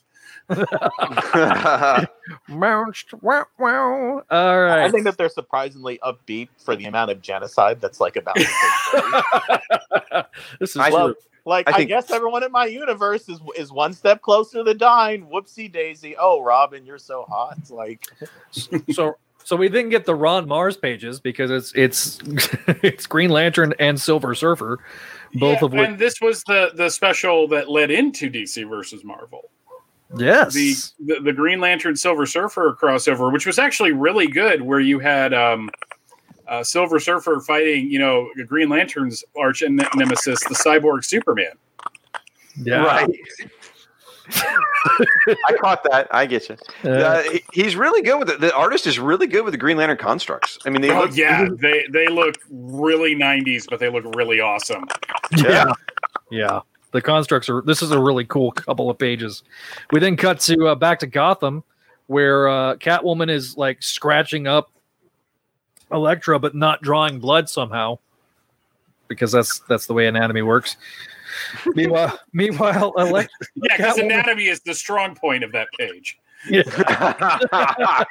or either one of these characters in general at this point in history. right, right, right. I mean, Yeah, this was the Jim I love boobs Balent era of Catwoman. So And I believe it was the Mike Deodato Elektra era, yeah. if I remember right as well. So Yeah. come on. yeah. uh, their hips don't lie, they- and they're starting to feel you, boy. I'm Only convinced that they, that they realized that there wasn't enough women in these matchups, so that's why they did the two of them. yeah. because So otherwise, like, it's really weird that Catwoman is like elevated to like the champion status. well, she she had her own series at the time, and she Yeah. was very a big seller. I mean, she was a very popular DC character at this point. So, Mhm. they, and they're both in. They, they- keep in mind, this is also 1996. I mean, this is the era of the bad girl in comics. So these two were high up on the the bad girl status. so we get Bad Girl versus Bad Girl, where Elektra somehow wins. I, I don't know how that goes, but it's all tied I up. At think this she point. won because it had to be all tied up. Yes, they knew how the votes were going to come out next issue already because they'd received them by now. So they had to make sure this tied up. Yep. So we didn't get we didn't get this awkward. We've had this awkward subplot where where Peter slash Ben starts thinking that Lois is into him, and uh, Lois is like, "By the way, I'm engaged." And then all of a sudden, you have like Clark showed up to like to me. like I heard this James Earl Jones like deep level voice every time I've read this scene of Clark being like, "Yeah, bro." It, it, in my mind, this is the furthest that post-crisis Clark Kent gets away from like pre-crisis Clark Kent because there is there, there's kind of that like no, he needs to be this like you know meek, mild-mannered, like cowardly guy, you know. But then post-crisis, you know, humanizes Clark more and makes him they kind of drop the whole like he's a cowardly guy thing. But then you have like this where like Clark Kent is like physically imposing and I feel like there's some Silver Age fanboys on like a Facebook group somewhere. And no, that wasn't a dig at anyone in particular, just like a vague group of people. And there's a few Facebook groups that this could theoretically apply to who would like be like, that's not my Clark Kent from like 1952. so it's a, it's a great scene and it's really funny. And I mean, I'd like to hear Mike's thoughts on it being the Superman guy, but I always love this scene because, you know, first of all, Lois is hot. So I totally get why, you know, Ben Peters hitting on her. But just the Clark, you're right. That Clark showing up moment is just like, oh crap, look out. Yeah, it's. I, I never got him trying to actually be intimidating. It's just he's so much taller than Peter. Uh, and, and like and like Josh said, this was this was the Clark that didn't slump his shoulders and wear a suit that's two sizes too big uh, to throw everybody off. It also looks like Lois is flipping him off. You can't tell from the mm. shine off that ring. Good lord, that's a rock, brother. That's that's almost that's almost as big as Patrick Mahomes' girlfriend. Everything about today. these panels is like meant to hum- humiliate Ben Reilly. Like, oh, I'm engaged. To like, it's like they like they're like doing this to like play a trick on him. Like, Yeah. And, and if you look at Superman in that last or Clark in that last panel, he he has his hands on Lois's shoulders like it's a possession. So there's definitely a back the hell off, Pete. Yeah, that's okay. She's about to leave him anyways for the dumbest reason ever. so, so so Pete slash Ben's in the dark room going, "Oh man, I really blew it this time." then all of a sudden he gets zapped away.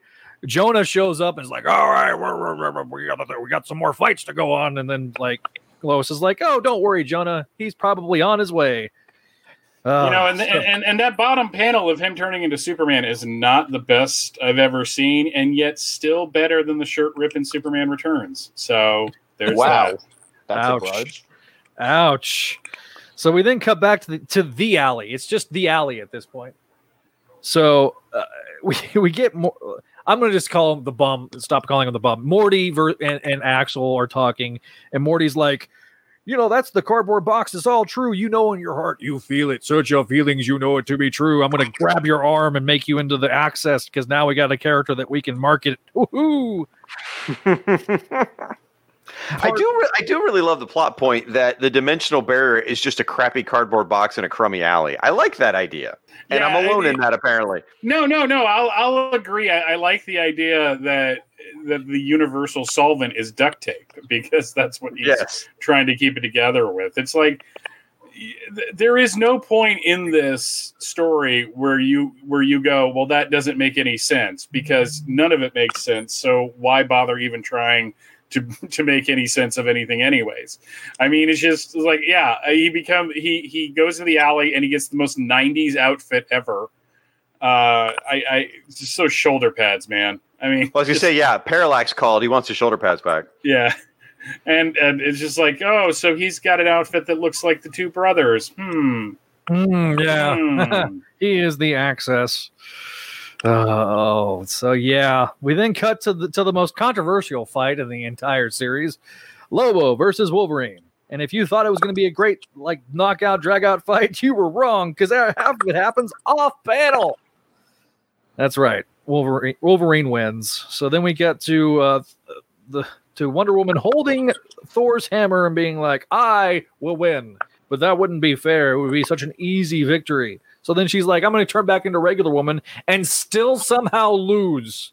So, s apparently, holding Thor's hammer for a Wonder Woman makes her have even less clothes. I don't really Mhm. get how that works. Huh. Yeah, yeah, this is very true. Got the metal bikini bottom with like, yeah, it, she has less clothes. yeah. So basically, Wonder Woman gets defeated somehow. We then cut to the main event of this particular book, of this particular story. It's uh, Greenwich Village, where we have no fear. Is- is it- where, where where where are they? Greenwich Village. Okay. I don't know why I said Greenwich. Uh, Razor. if Gerard was still living with you, he would like go into the next room and beat you up right now. he ended up throwing something at my head.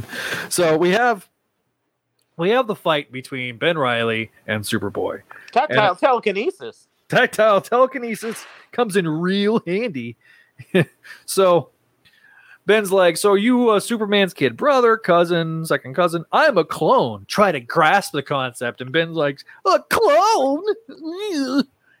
So he's like, hope you don't have a problem get, ha- having your butt kicked by one. And Ben's like, here's if there's any kicking around here, Junior, it's my foot to your face. Ben then does a, a nice little flip where he he thinks that um, like he, he's standing in standing water because they're fighting by a water tower. Like Superboy like knocks knocks him out, and Superboy is like hurtling ever closer to Ben. Uh, with a with, where Ben's standing like right next to electricity. Ben hits him with impact webs, electrocutes uh, Superboy, and Ben's like, "Sorry, kid, I won." LOL.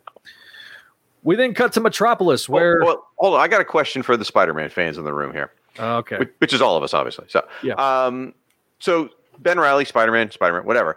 Uh, Super Superboy had been on the scene for about three years at this point. So, as a Spider-Man fan, do you feel snubbed that one of the marquee characters of Marvel is fighting a guy who's been around three years? Or is it just such uh, a perfect synchronicity of them, the clone issue, that it, it, it's fine? I mean, where do you guys fall on this?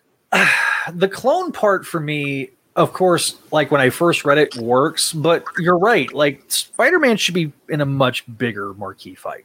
I, I absolutely agree from a standpoint of Marvel's your flag Marvel's flagship character. Why isn't he more of an important fight? Why isn't he fighting somebody like Batman? Now, granted, there's a plot point with Batman and Captain America that'll come up in a minute, but yeah, I, I, I don't disagree. Josh, what do you think? Superboy was so hot in the 90s that like being a kid in the 90s, I was coming at it from that context as opposed to like coming at it from like a longtime reader who might have felt differently. And also there there was still people who were like, well, this is not my Spider-Man, even though this was supposed to be, oh, this was actually the real Spider-Man the entire time. Like, you know, this still isn't the iconic Spider-Man in the iconic costume anyway. And I did think when I was a kid reading this that this was a weird matchup, not because Superboy had just been around, but just like aside from the clone thing, I was like, okay, that's you know like ran- random because some of the other matchups, you know, they at least made somewhat sense or characters who were like kind of reversals of each other or something. Right. This this this was not, but it didn't bother me. It just was like, huh, that's weird. Yeah. So, uh, like I say, I, I it, it- it's kind of weird. Uh, Bailey, do you have a, do you have any thoughts on that? Um, I, I, I think honestly that any any argument of that from longtime Spider-Man fans would have been drowned out by we hate everything that's going on in the books right now, except the people that were abs- except the people that were absolutely loving everything in the books right now. So I, I, I think it's just the whole clone thing was just so obvious that I don't I don't remember anybody at the comic shop that I went to complaining about it at all, and they complained about everything. So Yeah. And, and to be fair, I don't necessarily remember anyone complaining about it. It just occurs to me as I'm reading it, and maybe it maybe it is the hindsight. Maybe because you know maybe Josh is right. Superboy was pretty hot at this point. Uh, even if his own book wasn't selling all that well, he still had a magnificent presence in the DC universe. Everyone knew who he was. God, coming out of Reign of the Supermen. So That's that's fair. So, cutting back to Metropolis, where we have the Hulk fighting Metallo, when Superman shows up, and basically they they do a double double fist of doom to Metallo. Uh, they've been summoned to the Grand Canyon, which is the Hulk stomping grounds. They apparently thought that it would be a good idea to fight. Uh, the brothers thought apparently thought it was going to be a good idea for the two of them to fight in the Grand Canyon, considering there wouldn't be any innocents around. Let's and we get just get down to it. Let's just get down to business. Well, then, no, I, I interrupted where where at the exact spot of your sentence where Hulk interrupted Superman. It was supposed to be. yeah, like like Hulk sucker punches Superman, which I know Bailey will probably hate, but mm, needless to say, like yeah, aren't like- spider sense supposed to warn him or something? Meanwhile, we get the red eyes of Superman about to blast freaking Hulk in the next week. But uh, big knockout, drag out fight, big, big set pieces, big, big punches. And eventually, Superman just knocks him into halfway through the Grand Canyon. And uh, that's the end of it. It's three pages. Wham, bam, thank you, ma'am. We cut back to Manhattan where Batman and Captain America are fighting. So Captain America is commenting on that, that he's never fought someone whom he's so evenly matched.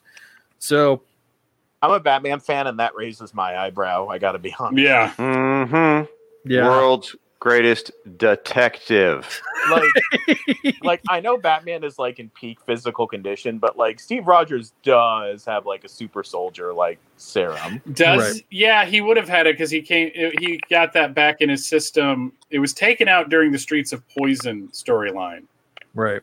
uh, because Mark Gruenwald conflated the super soldier serum with drugs Man, uh, for some reason. And then after he was going to die and became Armored Cap, uh, he was given a transfusion of his own blood from the Red Skull. Y'all taking notes from the Red Skull, who was in a cloned body of Steve Rogers. So little, little blast Yeah, from the past. scam. Dark Dark Helmet looks to the audience and says, "Y'all got that?" y'all got that? Yeah. Um, I, So- yeah, I, Reaganomics. I, I'm I'm I'm I'm I'm with you guys. I, I love Batman, but Cap should be able to take Batman out. I mean, just just in every way possible. Uh, and the implication is here they've been fighting for hours. yeah. So even if you look at that, the stamina of Captain America alone should, even if they're more equally balanced, Batman Yeah. shouldn't have the stamina to last as long as Captain America. He says sooner or later one of us will go from it. Will like get exhaustion. Like, okay, well, it's probably going to be the person that like doesn't have super soldier serum. Like, Yeah, Yeah. the Super Soldier Serum, which allows, uh, which recycles the lactic acids in his muscles so they don't get tired. Little hot move information for you there. yeah. Nerd. So so so basically, Captain America is not just defeated by Batman. Batman gets the assist from a from a system being flushed out in the sewers. He nearly drowns I, and I nearly also dies. call BS on that. They're like, well, I guess I won this fight. It's like, how do you know the fight's over? Like, can't you still fight? Like, he's not dead or knocked out.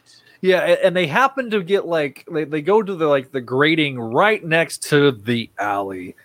So uh access then touches Batman, touches Superman's chest, and then all of a sudden the boxes explode. The battles are over, and only one universe is spared, but not the winning one. One universe is being eliminated, but not the losing universe. The brothers are settling their conflict their own way by coming together, fusing all that they are so they can coexist as one unified being, merging realities and combining universes. They're a single. They're creating a single universe out of two, but what have they created? That's right. Continued in the amalgam universe. So So, so going back a bit here, I, I haven't been keeping track because, quite frankly, I stopped caring a while ago. Uh, but at this point, uh, leading up to the Batman and Captain America fight, aren't Marvel and DC tied at this point? yes, And, and so then, if Captain America and Batman don't really have a winner, that sort of works nicely so that they can both say, "Oh, look, neither team won." Okay, and that's why you another reason you get Yeah. amalgam. Yes, that's how I always read it. Truthfully, was that you get to the point where everybody's tied, and then Batman and, and Captain America really don't win because shenanigans, and that's how that's how the issue ends. So, yeah, um, we get to the point where Doctor Strangefate, the, the events of Doctor Strangefate occur. Basically, Axel survives the, the merging of the universe. Doctor Strangefate uh, sends a bunch of people try to hunt him down to bring him there. Bring they bring he brings them uh, brings access to Doctor Strangefate. Doctor Strangefate's like I'm trying to find the shards of the old universe so I can have them in my possession. and then he realizes they're in fact not in access. He like hid them somewhere, and so yeah. So not only uh, are the are the brothers merged, but the Living Tribunal and the Inspector are like gr- locking arms, trying to hold everything together. So uh, Access then uh, gets transported close to Dark Claw and Super Soldier, which is amalgamation of Captain America, Superman, and Dark Claw is an amalgamation of Wolverine and uh, and Batman. The hyena is uh, I don't know. Like it's Joker and somebody else. I don't know who that. I would assume Sabretooth. Okay. I thought it yeah. was Nightcrawler or something. I was like, Yeah, Sabretooth Sabretooth works. Because that would that would make sense because you've got Dark Claw, which is Wolverine, and then Sabretooth. Yeah, okay. That that makes sense. So uh Access is, you know, back in the in, in the the cosmic realm. He then transports back to the box where he's like, "Oh, hey, Morty's dying because that we need to close the loop, so to speak." So Hyena is like like looking to like kill Access when Access just like throws him into a uh, portal. Meanwhile, uh, uh, Dark Claw and Super Soldier are there, and so Axel like grabs the both of them and rips starts ripping apart the universes because inside of them each was the uh, the last remnants of the universe. Separates the universe because let there be light. So then there's still some crossing over of the universes, and Axel's like, I'm not sure what's going on. Hulk ends up becoming in the Batcave with the Mole Man, and Hulk uses the giant penny to like take everybody out. But Superman shows up. Uh, Mole Man's like, I'm gonna nope my way out of here. So he runs off. Uh, so it's Superman versus the Mole Man. Yeah, Right, that's, that's a, a nice great- gag. Great gag in there. I was wondering when somebody was going to bring that up. So, uh, Access has got Captain America, he's got Batman, Spectre, and, and Living Tribunal get summoned before the brothers, and they're very pissed off. They're still fighting with each other. Perry White and Jonah somehow still work at the Daily Planet. Superboy and Spider Man makes an appearance. Meanwhile, uh, Lois Lane's like, nice costume. Ven- we go to Venice where Robin and No, Ju- notice she's staring at his butt at the same time. She's thinking that. exactly. Meanwhile, over in like uh, DC Comics. So in conclusion, um, I think we should see other people, Clark. Uh, I am breaking off our engagement for reasons. It's all because totally- of Spider Man's ass. yeah, like. um, but I'm totally gonna say it's Lori Lemaris. Yeah. So, needless to say, uh, got still got some continuing fighting between the two. Meanwhile, a coalition of of Avengers and X Men and Justice Leaguers are trying to fight against Thanos and and Darkseid because these two guys never, I guess, never stopped fighting. So. The coalition is uh, Thor, Captain Marvel, Wonder Woman, Storm, Green Lantern, and, and Silver Surfer. Uh, then the sky starts bleeding because that's that, that that's what happens in these particular cases. I have to give Captain America a lot of credit because apparently his shield can shield like this buckets of blood. For people. Um, so then they go to like the the cos the cosmos where Batman and uh, Captain America are with Access. So this is like Access's last ditch effort. Thanos is loving every bit of this. He's like, it's so beautiful um, because that's what Thanos would do. Uh, so they then strike swords, and when they strike swords, they start seeing a child witnessing his parents gunned down, swearing vengeance. And then we have, and they see a young man with willing spirit and weak flesh subjecting himself to experiments so he can fight against a great evil. And for the first time in recorded and unrecorded history, they speak and they say the same thing. You've done well. The end, basically. Everybody goes back to the universes. Access is like, I can jump back and forth. Ha ha. The end. That's that's that's the end of DC versus Marvel. Oh. All right, I'm gonna go around the horn. I know everybody's got more notes. Uh, obviously, we'll talk a little bit about the Amalgam comics. I've read Spider Boy, both Spider Boy books. Uh, did you ever read the second one there, Shag? I did when it came out, um, and I had every intention of rereading it for this. I just didn't get a chance. But yeah, I, I've read I've read all the Amalgam comics. I mean, Mm-hmm. seriously, once the voting was over, I really think there was more excitement for excitement for Amalgam than there was for the this series itself. Yeah, so we've talked a little bit about the comic shop. Mike, what was your you kind you've kind of talked a little bit about it too. What was your what was the feeling in your comic shop? Um was there I mean was there excitement once it was over like, "Oh yeah, amalgam, this, this can be so cool." I love that they had letters pages for for books there that never was, uh, existed. you, you you gotta let, let me give you an idea of what the temperature was like at the comic shop uh, that I that I went to at the time, and why I hung out with these people. I have no idea. But at one point, one of the guys looked at me and said, "Mike, I know you like Superman and he's cool and all, but I like the Silver Surfer because he don't take no shit and he kicks a lot of ass." Um, so that is the base level we're operating at, and um, yeah, there was no intellectual conversations about this. It was just like who was going to win in a fight. Oh, that looks cool. Oh, that doesn't. I don't remember what they liked or what they didn't, but Amalgam was big. Uh, I remember a guy that would actually become my roommate for a little while was uh, was more like introspective about what Amalgam could mean, and I think he was just like believing that it would continue on. Um, I have no idea where he was getting that from, but maybe it was just like you know, basically being you know uh, like a, a hopeful in the face of no direct evidence. But uh, yeah, I I remember liking both series of amalgam books. Mhm. I cannot tell you a thing about pretty much any of them at this point. Uh, I reread Amazon because again, we're, we're we're we're at this point in one of the other shows I do, and so I've been kind of rereading through. And so I got I read Amazon. I'm reading them in alphabetical order for some reason, and that was very John Byrne. And then there's Assassins, which is awful.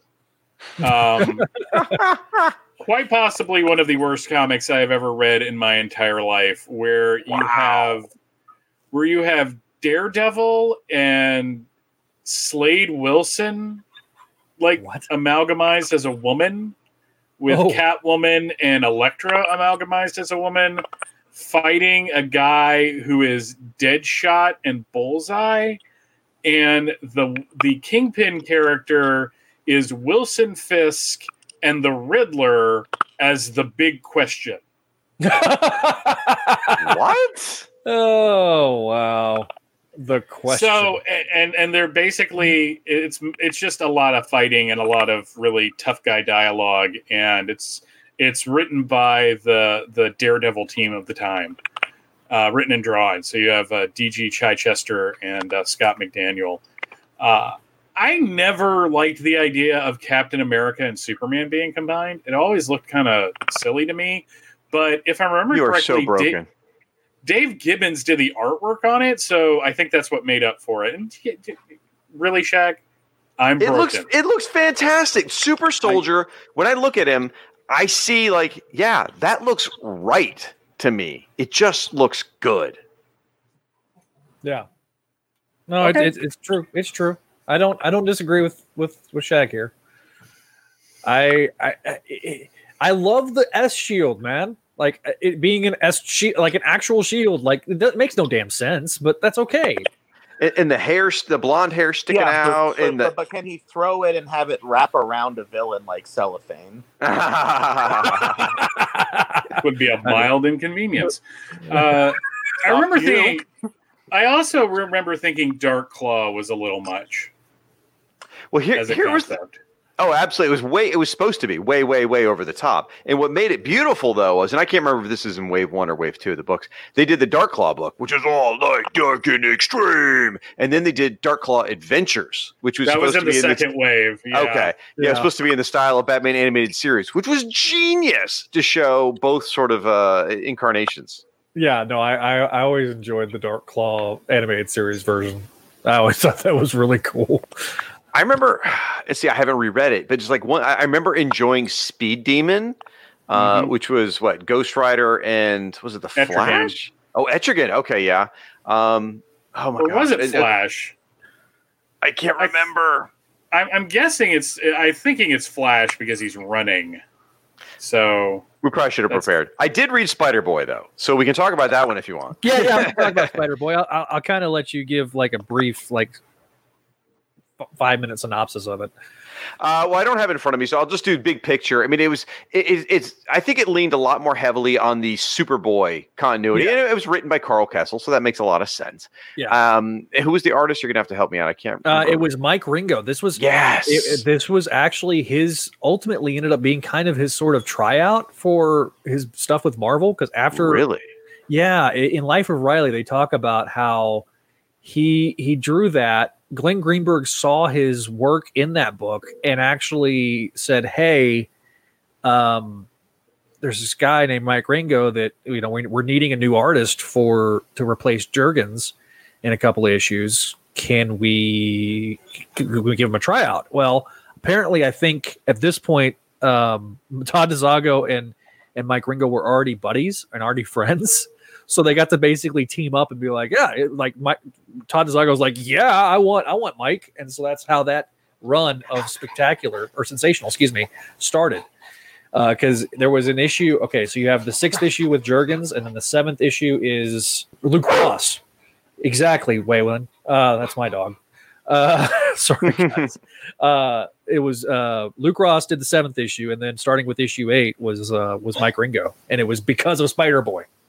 Boy, that's a that's a big shift. Luke Ross to uh, Mike Wieringo. Wow. Yeah. Okay. Yeah, Get some Yeah. whiplash from that change. Um, so the, the gist of it is though, there's like a Project Cadmus sort of a you know thing like in the in the Superboy books, and Spider Boy is a member of the team, and you've got a lot of the Fantastic Four members there, sort of as challengers of the Unknown team, and they fight a, a hybrid of Carnage and and um, what am I trying to say, Bizarro, Yeah. and uh, so right, so they deal with the Bizarro Carnage version, which is a, a very sort of white amorphous kind of weird thing.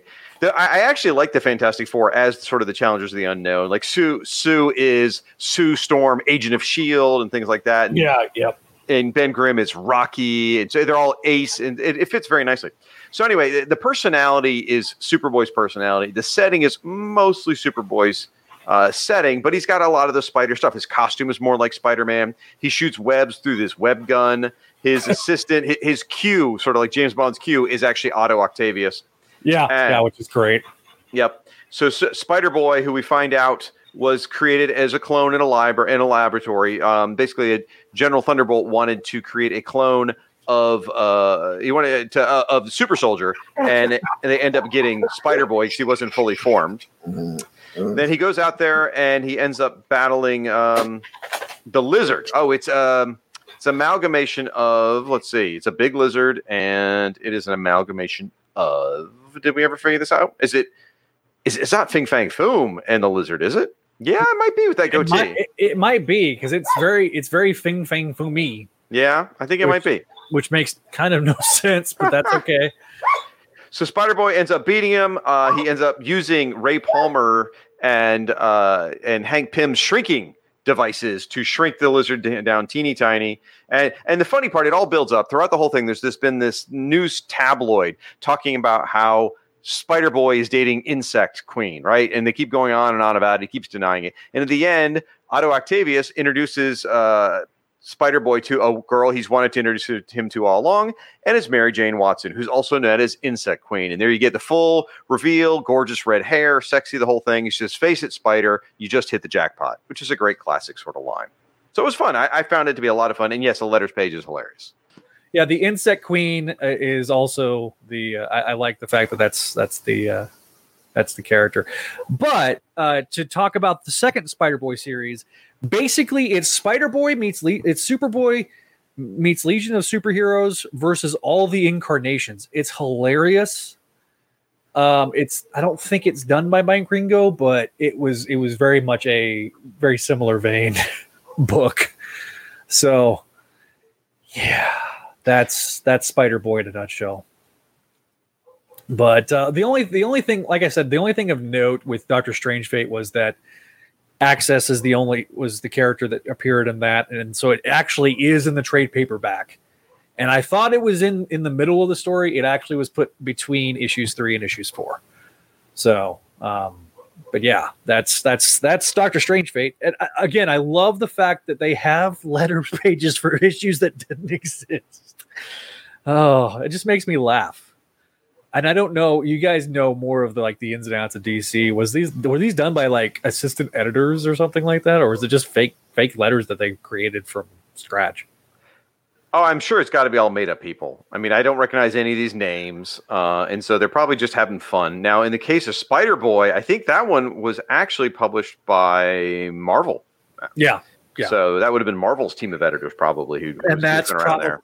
Yeah, and that's probably why Glenn Greenberg and Tom Brevoort were involved, and so serendipitous that it actually happened that way. That's that that yeah, because it was published by Marvel, it'd been Marvel's guys. So yeah, Stan Lee would uh, make up letters in um, the Silver Age. That is uh, that that is something that's been confirmed. you broke the illusion there, Bertoni. Yes, because Stan, everything that Stan did was 100% authentic all the time.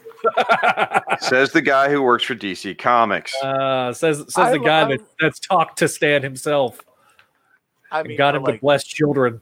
for like 30 seconds. Um, Dude, you got to talk to Stan Lee for 30 seconds. Come on, man. I, I kind of it's kind of weird to give a grade for these books because it's so just out of out there because there's so many like problems with the way that they were like obviously they had to make up separate pages for the the fights but what would you guys rate this what, what, what, what if you could give it a grade what would you what would you give it Hmm. I'd I- give it a solid C plus. Um, it's it's it's not a complete dumpster fire, but it's also not really of a of a quality that say JLA versus Avengers was. right, Uh, and yeah, Yeah. and yeah, maybe maybe that's an unfair comparison because on that you had George Perez and and, and, and and Kurt Busiek, but on the other hand, I I think that's kind of what they were trying to go for here. Right But the DC and Marvel universes that existed in late 1995 were not at the most uh, like Shag was saying it before. If they had done this maybe you know five years earlier, yeah, you wouldn't have had Superboy uh, and probably not you know depending on the on the year Tim Drake, but you would have Right. had Hal Jordan versus the Silver Surfer, and Right. you would have had, and you still had Wally West, but he was pretty iconic by that point. So what you have here is this weird time capsule that does not reread well because you have to sit there like we've been doing for you know well, it's 2020 so time has no meaning. But you know you, you, you, have you, you- you have these two universes that are not at their optimum best.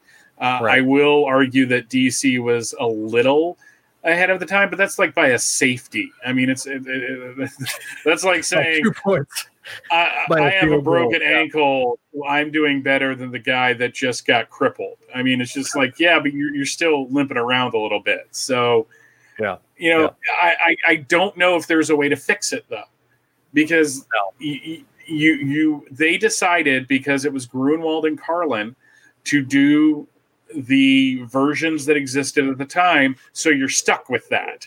right so I think they did the best with what they could do, but it's not a really good. It's the writing's not all that strong, and the artwork falls apart in places. So it's like it's Yeah. so weird. it's so inconsistent with the artwork and because you're you're basically bouncing between Castellini and Jurgens it had almost been better for Castellini to to draw a full issue and Jurgens but because of the logistical nightmare that would be issue 3 I, I can see why they did it but it just doesn't make any sense Josh you got any thoughts on this Um, I think I'm I'm on the same grade as Bailey. Um, I might grade it on a bit of a curve because coordinating so much, like, because there is some continuity questions and some questions about the rules of like this universe and this conflict that you know are not satisfactorily answered. But you know, some of that you have to give a little bit of slack because of the scope of the event that they were doing. It's really really hard to coordinate something this big. I like the art until the last issue. Um, non-excluding the Superboy's Me Too page, that was also horrible. But like, yeah that's that's especially through the lens of now. Like yeah, well, like I was rereading a Superboy comic last week, and like he had just gotten the X-ray goggles, and he keeps on using them to spy on Tana Moon like naked, and he like lies about it, and it's played for laughs, and I'm like, yeah, this is the protagonist. Like, it's like Yeah, and this is before Knockout is brought into the books to basically continually try to seduce him. So yeah, that didn't get awkward at all when she showed up. But in fairness to Superboy, you know, spying on his girlfriend, or well, I don't even think him and Tana's relationship was defined at that point. But like in in the issue I'm talking about, but in fairness, he was one years old at the time. So a whole one year because uh, a- a- as as a as someone that has procreated, uh, yeah, yeah, that's something that I would want my my two year my five year old be doing. You know, If she Gabby is Gabby is Yeah, but if but if your five year old showed up in the body of a sixteen year old, uh, uh, all of a sudden, I think you'd have bigger problems. Than, than- That's very that's very true. I, I'd be like, I, what? What? Nope, nope, nope. Th- th- that Luck- sentence would sound very very weird unless your last name was Richards or Summers. It- truth, right. the absolute truth.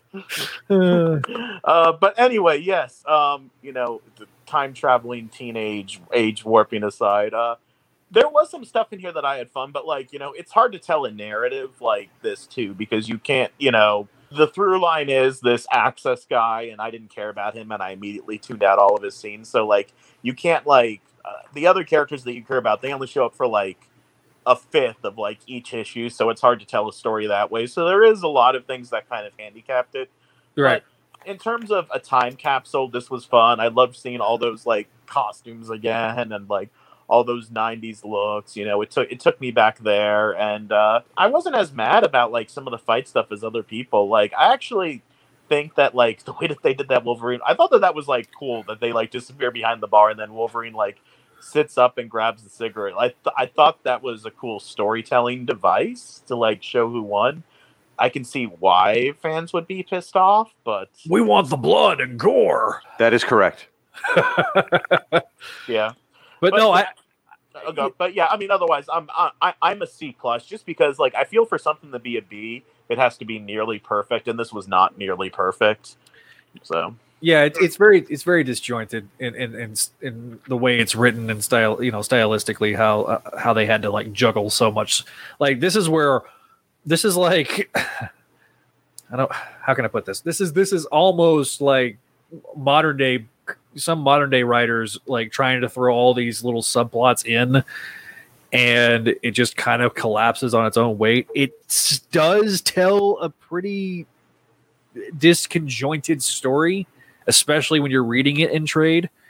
Uh, so it's like you almost have to read that. Like it, it, it almost enhances the story to read the Strangefate deal, but it's kind of like the side quest for Access. And if you don't give a crap about Access, I do have a question for all three of you. Who owns Access? Does it is it fifty percent Disney and fifty percent AT and T now? Like, Well, it, it says in the uh, in the indicia somewhere that it's like jointly owned by both of them. So I would assume at this point, yeah. Um, and I'm sure that neither and the company wants to touch it. Yes. Yeah. so um during the school year, um Access lives with Warner Brothers, and every you know that they'll they'll meet at the McDonald's off of the interstate. You know, for an this is way too real for me, Josh. For- this for- is way too real. It is it, it, the, the very definition of a Disney dad, Josh, is what you're getting to. Yeah, Disney dad. Yeah, yeah. Disney gets six weeks in the summer, you know, and uh, um, really alternating real. Christmases and Thanksgivings, and uh, Hello, Doctor Slump. I did not to, to be to be fair, no one wants him. So say what? to be fair, no one wants him. I'm, su- Access that is. That's true. I am surprised. That if it wasn't for the pandemic, that kid would be in boarding school right now. I'm surprised Geoff Johns wasn't like going over to Kevin Feige and be like, "Hey, crossover? Hey, hey, come on, we both own it." So, all right. And Kevin that- Feige's like, "Who are you?" well, Zach, thanks for asking my opinion on it too. As closing thoughts. So, um, you, so I, jump to you there, Jack. Sorry. Yeah, you're, you're full of crap. So I have nothing to add that Josh or Mike didn't already. So instead, I'm going to use my time to talk about the best way to enjoy this crossover, which is actually the trading card series. Uh, they published they published a trading card series, and the fun thing is all the art's done by a, a wild uh, array of artists. You get um, oh gosh, you get Joe Quesada, you get Andy Kubert, you get uh, Daryl Krause, you get Lee Weeks, Barry Kitson, lots of you know Wieringo. I think that's a is that a Gil Kane? Good lord. No, it's not. Anyway, so there's a lot of different wild art in here. Okay, but the fun thing is, um, the, the the Marvel cards, like where they focus on a Marvel hero, they're okay. They're just nice pieces. The DC ones, they took a lot of creative time, where they would actually do an image of their DC character, but have some element of the Marvel setting. For example, Catwoman, she's holding Elektra Psy. Flash, he's running across the Avengers uh, uh, headquarters floor. Green Lantern's catching a pumpkin bomb in front of a Daily Bugle. Lobo's uh, going for a joyride in uh, Professor X's uh, chair. uh, Robin and Superman are showing up at Xavier School of of Higher Learning. Wonder Woman's got by John Byrne. It's got Thor's hammer. So there's a lot of really nice pieces in here that you didn't necessarily get to see in there. You know, like uh, here, here's one for DC: Circe standing on the Rainbow Bridge. I mean, that's pretty badass. Doctor Right. Polaris, Doctor Polaris, you know, crushing Magneto's helmet. Fun stuff like that. So I, I think that it is a really fun way to enjoy the crossover. Is to to check out the cards. The art is fun. There's a lot of crossover stuff, and the back all on the back of all the DC cards has a quote from Peter Parker, like describing that character. Like here's here's Peter Parker describing Bane. I thought the Venom I knew uh, and loved was serious trouble, but the brutal criminal named Bane is also charged with super steroid, also called Venom. I hope I never have to face him because anybody who could break the Batman could probably squash a spider. So that's a, just one example of the kind of Wow. dialogue that's, on the back of these. So so like like if you're grading on the card curve, it's like an A plus. Or, or- Um, I mean, that's a solid B plus on the cards. okay, yeah, all right, B plus on the cards. Yep. Uh, so so you'll, you're gonna have to send me a, a few like pictures of these cards so we can put this in the actual post on the episode. Sure thing. I, There was I will. I was going to say I there was actually you- two will send you a card link to a. Oh, there was two. What? There's a second card series. Yeah, there was an amalgam series. Oh yeah, Oh, okay. because this was '90s and trading cards were all the rage, guys.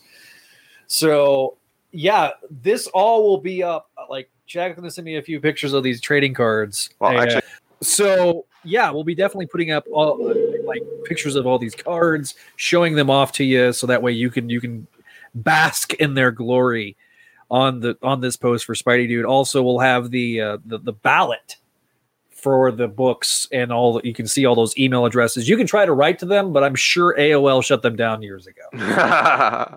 Uh, but yeah, I, like, look, I vote that this is see, this was a C. This is a C plus story because it just had so much that they were trying to do.